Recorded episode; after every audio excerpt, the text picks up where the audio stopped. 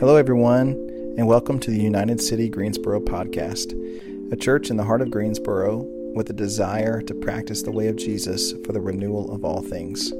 You can learn more about our community at unitedcitygso.com. Enjoy today's teaching.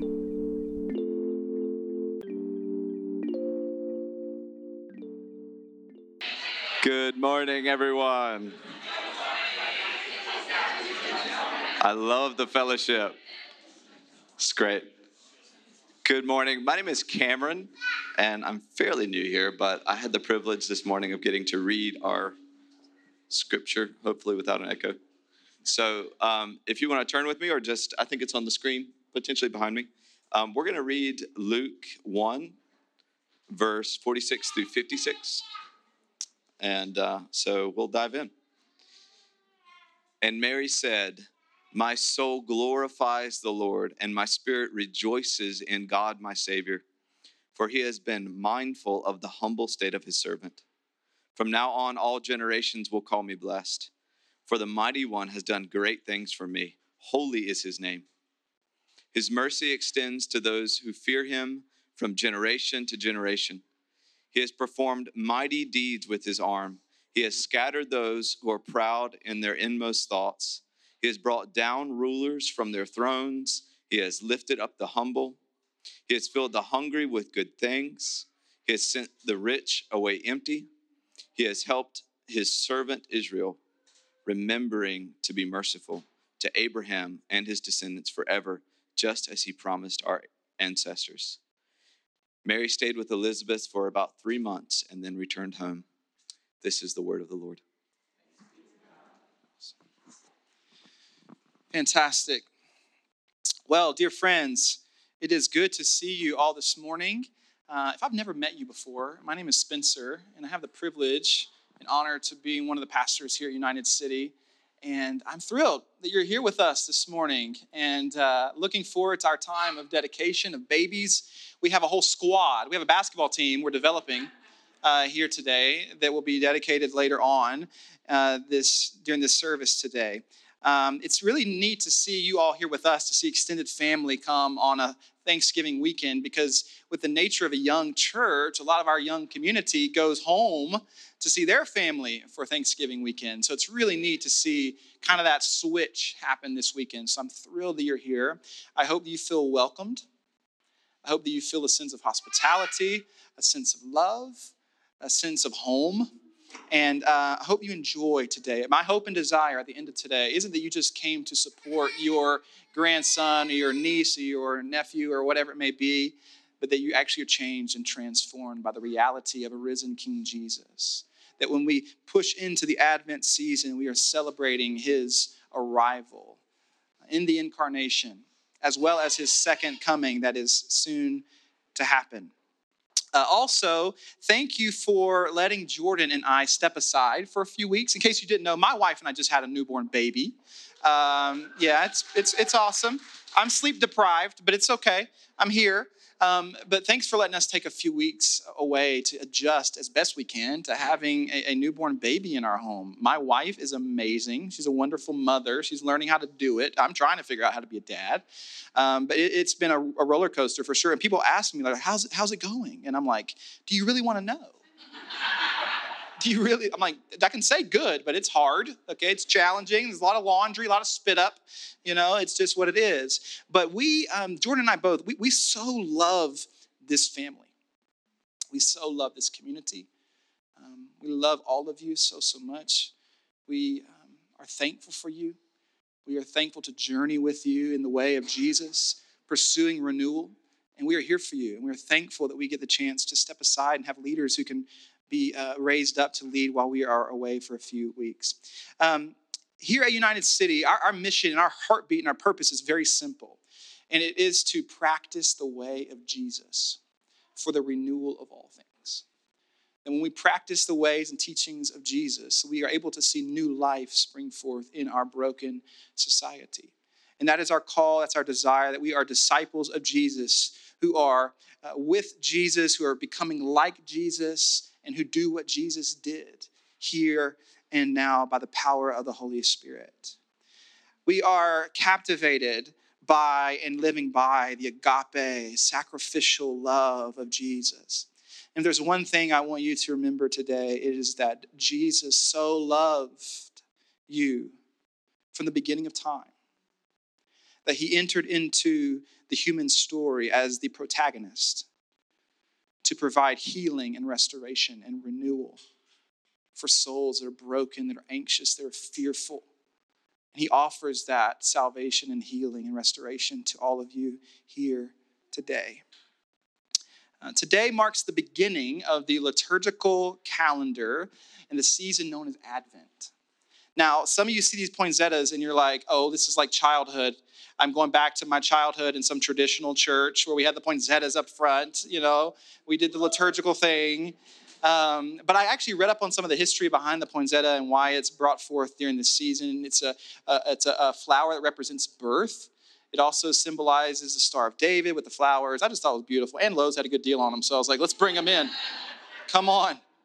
Um, but some of you maybe didn't grow up in liturgical traditions, but I feel like it's important for us as a community to orient ourselves around the liturgical Christian calendar that connects us with the global church. Advent actually marks the Christian New Year. So for us, as the people of God, today is our new year. It's not January 1, it is today. It marks a brand new year for us as the people of God. And I want you to know, friends and family, it is not yet Christmas. I don't care what Mix 99.5 says, it's not Christmas yet. Christmas begins on December 25th and it lasts for 12 days. It's referred to as Christmas tide. That's why we sing the song, The 12 Days of Christmas. Why? Because Christmas is a season that begins on December 25th. Right now is the season of Advent, and it's the four Sundays that lead up to Christmas and the actual celebration of the arrival of Christ. Christmas means Christ Mass or Christ celebration. And so, my hope for us is that in this time and season, we are able to press deep into the Advent season.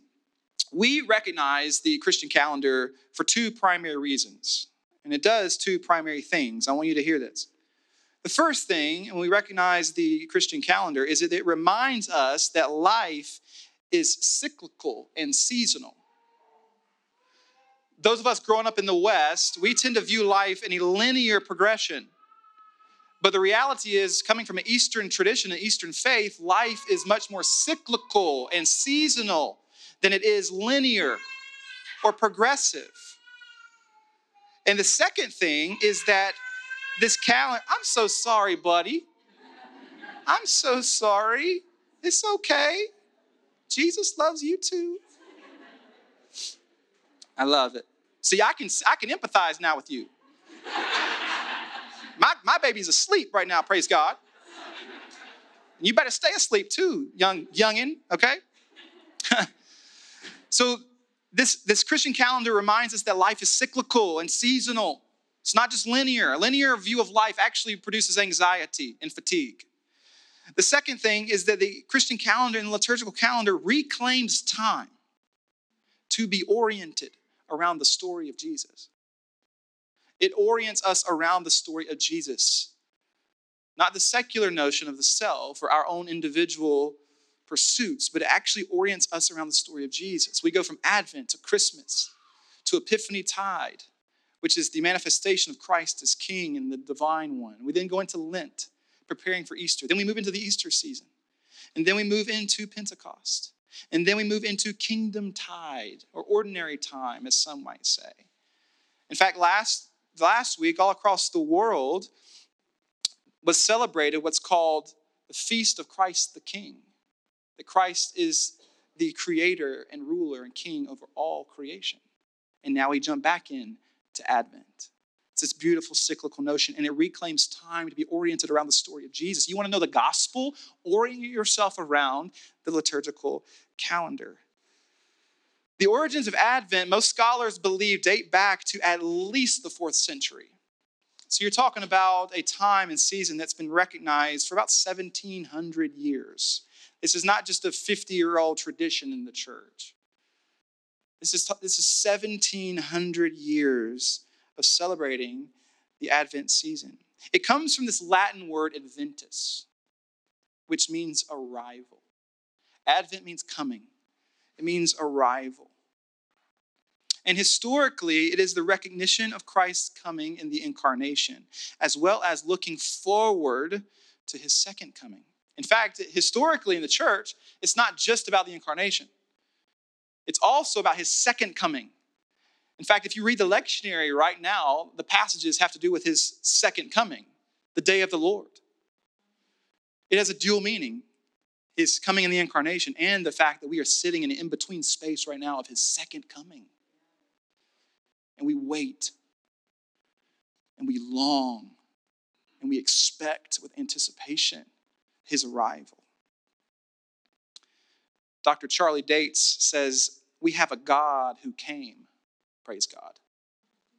He came to make the intangible touchable and the invisible visible. He came to make himself knowable. But our hope is not just that he came, it is also that he is coming. You can say amen. I know y'all grow up in the church of the chosen frozen, but you can have some like excitement about the coming of Christ Jesus in a dark world in need of, see, come on. Some of you like, I'm still full, like I can't even move from Thanksgiving. Whatever we face, Date says, we know he's coming back. This season, as I mentioned a second ago, is one of waiting, longing, and reflection.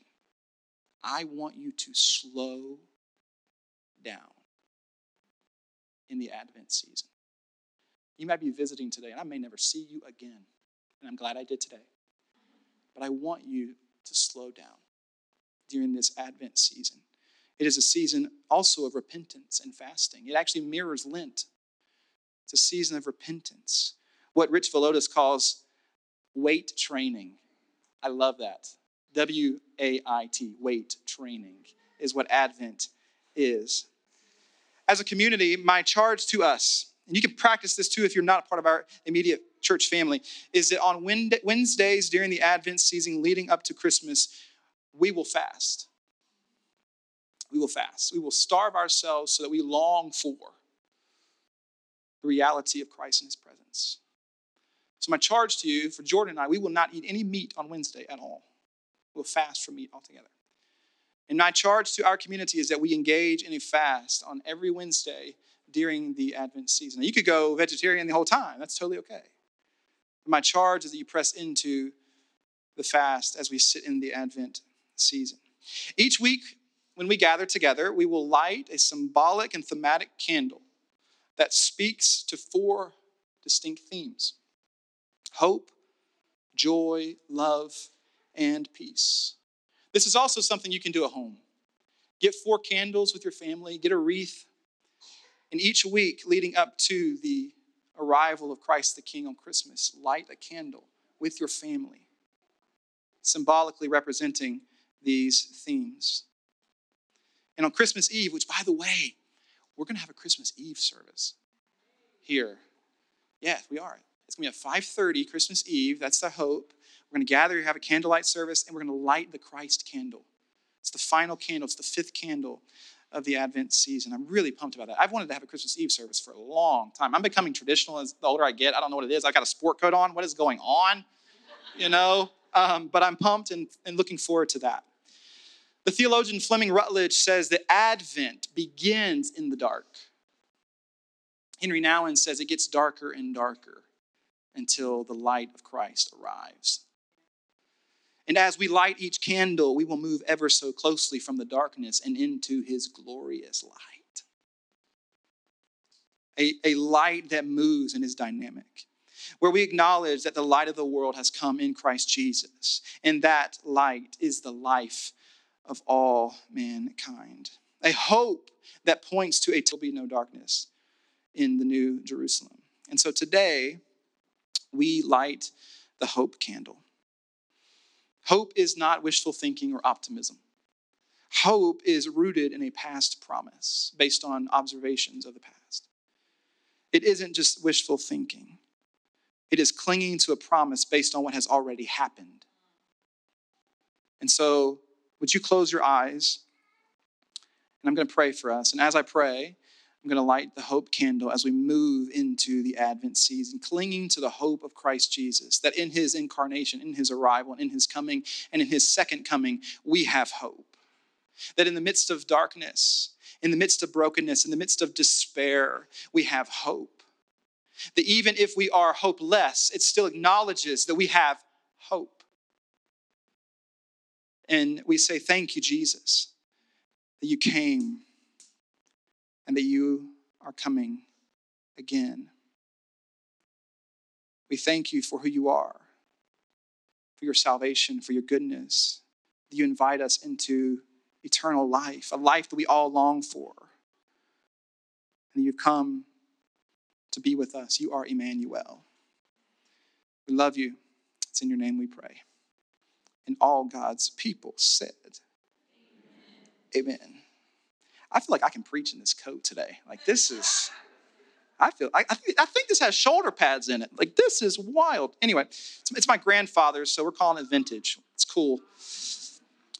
We are sitting in Luke 1, verses 46 through 48a today. I'm going to reread these verses for you, okay? So hopefully you have a Bible with you. We encourage that. Not just your phone, but actual Bible. If you have your phone, that's okay. There's no judgment. We encourage you to get a Bible. We have one for free out front if you need one after the gathering verses 46 through 48a. I'm going to read these again for us. And Mary said, My soul glorifies the Lord, and my spirit rejoices in God my Savior, for he has been mindful of the humble state of his servant. Growing up, I spent a lot of time going to see musicals and theatrical productions. A couple dozen, I would say, growing up. And it was because my brother, who's here today, was very active in community theater. So I know the whole theater thing. Like I get the lingo, I know how it works, I know all the different things. I've been to the shows, I get it. I grew up in this environment seeing my brother perform. I've seen shows like Oliver, I've seen Newsies, I've seen Aladdin, Beauty and the Beast, I've seen Big, I've seen Sound of Music, etc. I've seen all these shows. And at the beginning of every musical, most every musical, is what is known as the overture. The word overture means opening. And it is where the orchestra plays through various pieces of the show before the curtain is raised. Some of you know what I'm talking about if you've been to a show. Now that we have Tanger Center, you can go experience Broadway here in Greensboro. It's wonderful. So they have this time of music being played by the orchestra for a few minutes before the curtain is raised. And I saw one super sarcastic definition of an overture uh, online, and it said, A call for people to take their seats and shut up. I thought that was pretty good. What about you? It works every time. An overture sets the tone. It sets the tone for the entire show. It introduces you to and foreshadows the themes, sounds, and emotions of the proceeding musical that you're about to experience. It has a way of capturing your imagination and drawing you into the ensuing story. It redirects, I love this part, it redirects the entire audience's attention from their own individual story and conversation and into a collective story in which they will all enter into. What happens during the overture? Everyone sits down and they shut up and they all look at the same spot on the stage. This passage in Luke chapter 1 serves as the overture of Luke's entire gospel account. It serves as the opening. It is the only gospel writing where we see songs or psalms ushering us into the story of Jesus, giving us a glimpse into the creative writing style of Luke, who some argue, by the way, to be the artist of the New Testament. Gentile, by the way best writer of the New Testament. He is a creative, he's thoughtful, he's intellectual, and he's a Gentile, by the way. And he writes this account and opens it with a couple of different songs, the first being this one we read this morning. You know, song, art, and story have a way of shaping us and transforming us in ways that a teaching and instruction can't. That mere facts will not do. Why? Because music, song, art, and story captures our imagination. It captures our mind. Beauty draws on every faculty of the human heart, soul, and body. You ever listen to a song, you get cold chills? You ever watch the movie and you feel like you're in the movie? It calls you into it. Or you finish a series on Netflix and you feel like your life is over. You know? Like you just finished Lost and you're like, what just happened? You know? I'm not trying to spoil it for you. We are so drawn in by story and art and beauty and song. I remember going to the uh, Museum of Modern Art in New York over the summer with my wife, and I was captivated by all these pieces of art. People there to see Starry Night by Van Gogh, this small piece of art, and people are gathered all around taking pictures as if this is the most important moment of their life to see this small little painting. Sure, it takes this depiction of stars in the sky that we see every night, but something about that starry night image draws us in, does it not? Even though it's the same reality every night. Beauty, art, and story change us, it transforms us. And Luke is intentional in drawing us in with this overture. My uh, dear friend Matt Leroy, Josh's brother, makes the statement that songs are a means of expressing the heart when mere words won't do the trick. Love that. These few verses uh, might be new to many of you. You may have never read Luke 1, verses 46 through 56. And I actually read online where 43% of churchgoers said they had never heard these verses taught on in their church. So that means roughly half of you have never heard these verses before. This psalm is referred to as the Magnificat. The Magnificat. It is Latin for uh, magnify. It's also referred to as Mary's song. It's the longest amount recorded of a female or a, woman voice in the New Testament, given to Mary, the mother of Jesus. And I'll be honest with you, those of us who grew up in the Protestant tradition, we have denigrated Mary. While those who grew up in the, in the Roman Catholic tradition have venerated her, we have denigrated her to extremes, and it's been to extremes on both ends of the theological spectrum. We need to recapture the power and the beauty of this faithful woman, the first prophet we see in the New Testament. It's not John the Baptist, it's Mary. Read the text. We have to remember who this woman is. Mary's just been told by an angel, which no big deal, you know, angel shows up, that she will be impregnated with the Son of God by the Holy Spirit through what's called immaculate conception. Hello. Life change, right? Talk about Jerry Springer, okay? The DNA results are in. You're pregnant, we don't know how. It's the Holy Spirit. And instead of fear and fright, Mary responds in worship, servitude, expectation, and even excitement. Mary's probably 12 or 13 years old and she's excited about this. What? I just had a child. I'm scared to death. And I had it in the most natural way possible. This is immaculate conception, the Son of God, born to you, this little poor farm girl who grew up in Nazareth, a town of 200. It's like growing up in Ruffin in Rockingham County. You know, Mary's from Ruffin. You know, some of you are like, where's Ruffin? Exactly right? Mary carrying the Son of God. She responds in verse 38 I am the Lord's servant. May your word to me be fulfilled. Listen to that tone of expectation, that tone of excitement. May your word be fulfilled. Like she's like, let's do this thing, Yahweh. Let's do it. I'm your servant. I'm here to serve. Let's do it. May your word to me be fulfilled. She then travels 100 miles uphill without four wheel drive. She ain't got no four wheel drive, okay? No Tahoe, no 4Runner, no truck. She's going probably on a donkey with Joseph 100 miles uphill to visit her aging cousin Elizabeth in the Judean hillside.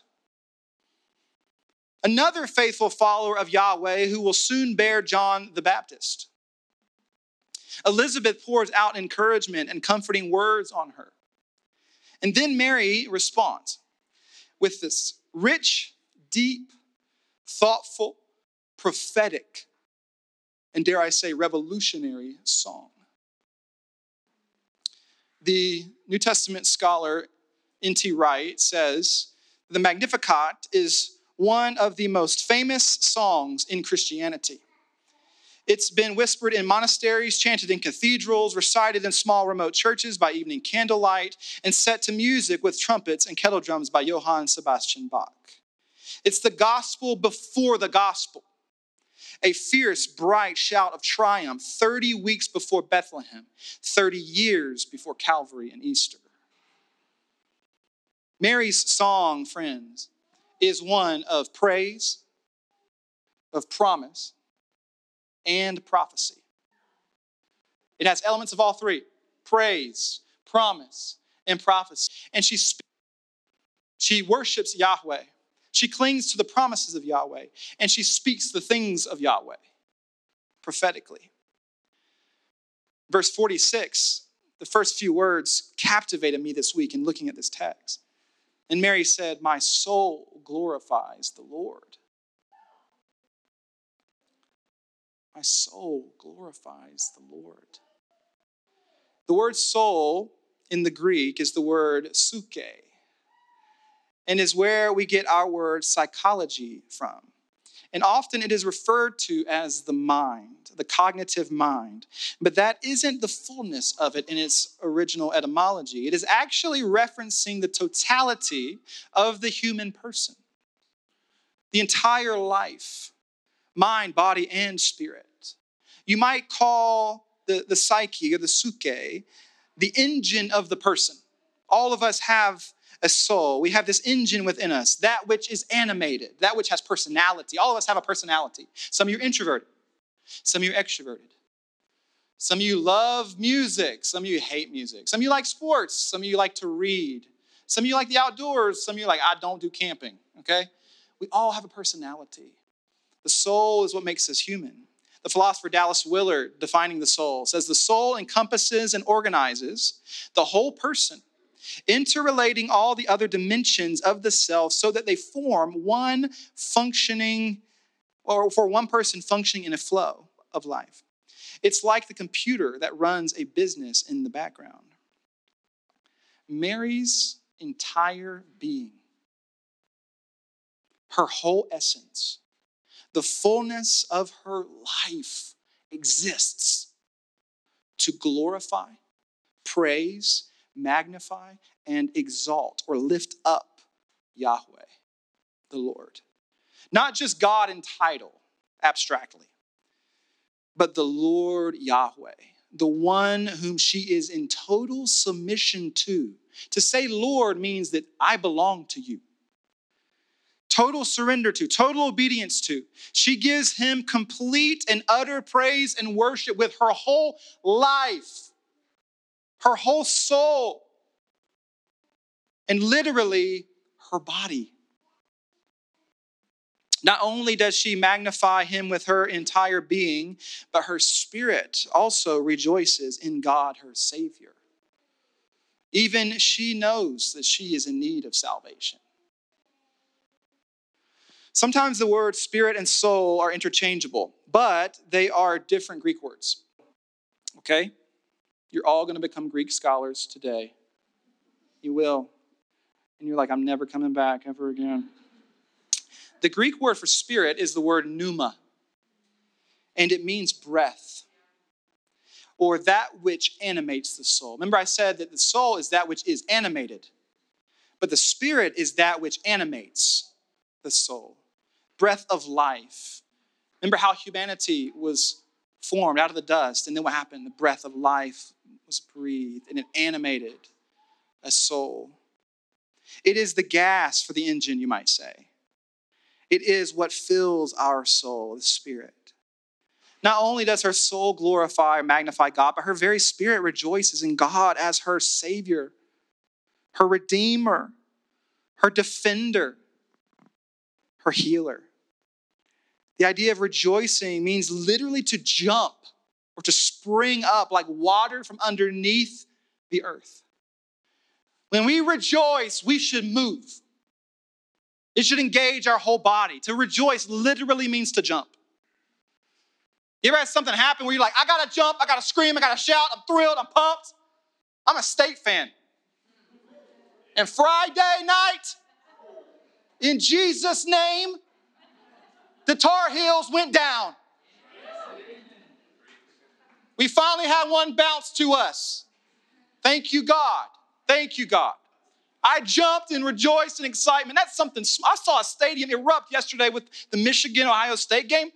Looked like a national championship. It's a football game, and we can't get excited about the resurrected King Jesus.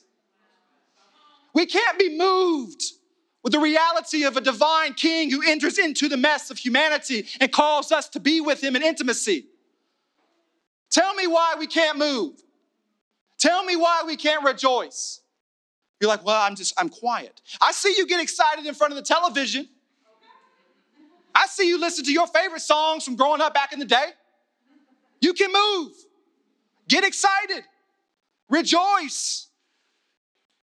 Mary's spirit rejoices in God, her Savior. True worship, friends, true worship engages every faculty of the human being mind, spirit, and body. If your mind's not captivated, your spirit's not captivated, your body's not captivated, it's not true worship. It has to encapsulate the whole being. And as a season of reflection during Advent, during this time, I want all of you. Again, if you're just visiting, that's fine. I'm still charging you to do deep examination in your life to see where you might have compartmentalized your worship. Or rather, if your whole life is in actual surrendered worship to Yahweh. Because some of us, it's lip service to Yahweh. Our whole body, mind, and spirit is not engaged. We're going through the cultural motions. We have a cognitive understanding of the reality of Jesus, but we haven't been moved in a posture of worship. And I want this season, friends, to be one of rejoicing.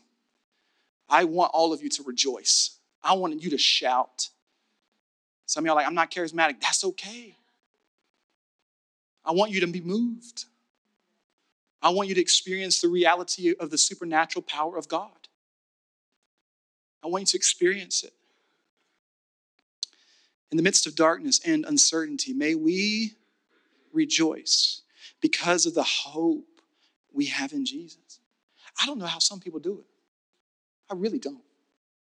People walking in darkness, depression, anxiety, frustration, sickness, despair, without a hope in Jesus, without a hope in the reality of a divine being who became human, who came to us. I don't know how they do it. Please show me the way. We have hope, and I want us to reflect on that this season. God is our Savior and Redeemer. He has come to save, to be our rescuer, our defender, and most importantly, as I said a second ago, our healer. The Eastern Orthodox understanding of salvation is one of healing. And let's be honest, some of you in this room, you need deep healing. Some of you had trauma that happened four or five decades ago, you haven't healed. You've suppressed, and now you're calloused and bitter and in denial and walking in disillusionment and disenchantment. And you need to revisit that pain and enter into it. God does. God enters into the pain. He wants to heal you, but you have to go through the pain to be healed. Mary goes on to say that the Yahweh has been mindful of the humble state of his servant. That God, this is important. This stood out to me in the text and studying this week. That God is aware God is mindful, He is cognizant, He is sensible. You know, ancient Greeks simply thought of God as an unaware and impersonal creator of the world. This would be what is referred to as deism. If you go read about Thomas Jefferson, Thomas Jefferson was a deist. Okay? A deist is simply someone who believes in the existence of a supreme being, but that the creator does not intervene at all in the universe. It's impersonal. That's deism. But that's not what Mary says. Mary says that he is mindful of his humble servant. Mary shows that this is not so. He is aware. Yahweh is cognizant, and he's aware even today of your brokenness. He's aware of your struggle. He's aware of your challenge. He's aware of your bitterness. He's aware of your sin. He's aware of your pride. He's aware of your ego. He's aware of your anxiety. He's aware of your depression. He's aware of all of it. He is cognizant. To, to, to be mindful here in the original language literally means that he has turned his eyes upon her. He looked at her. He gazed at her to see her in her lowly state as well as you. I want you to know, friends, today, Jesus of Nazareth, seated at the right hand of the Father, sees you. You can't hide from him in good and bad. He's aware. He calls with an invitation into the path of healing, the journey. Dr. Curt Thompson, who's a psychiatrist, says, We come out of the womb looking for someone looking for us. Mmm, I heard something, mmm, that's good. We're not looking to know if we're doing the right thing. We're looking for someone looking for us. That's what our brain is doing. This is a psychiatrist in the DC area. We want to be seen. We want to be known. We want someone to be aware of us in our situation, in our life, in our circumstance. And guess what? When you might feel like no one is, that your deadbeat dad's not aware, or your, or your strung out mom's not aware, of your emotionally insensitive family is not aware, Yahweh's aware.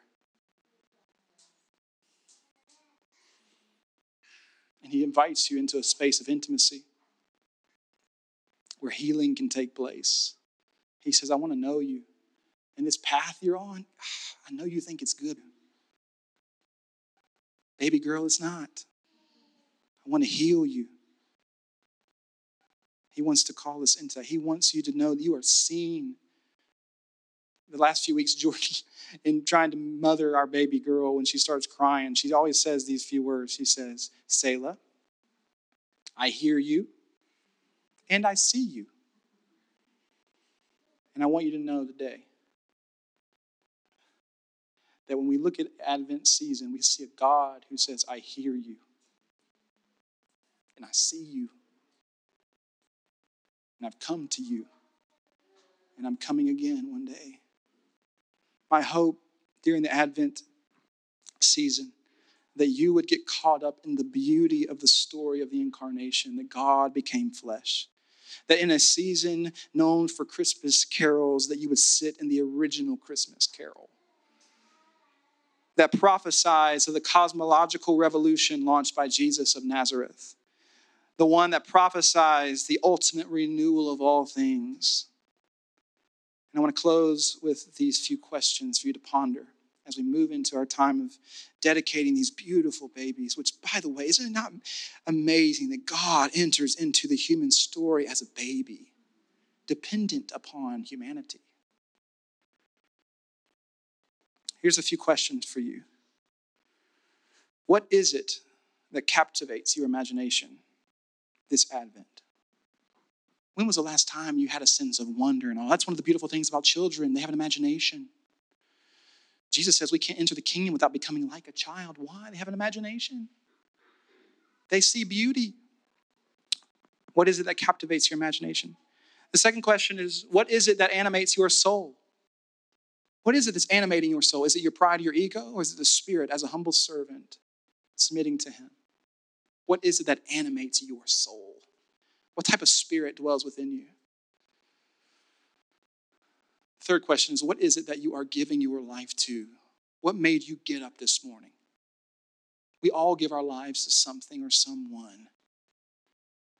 What is it that you are giving your life to? I want you to ponder and reflect on these three questions today.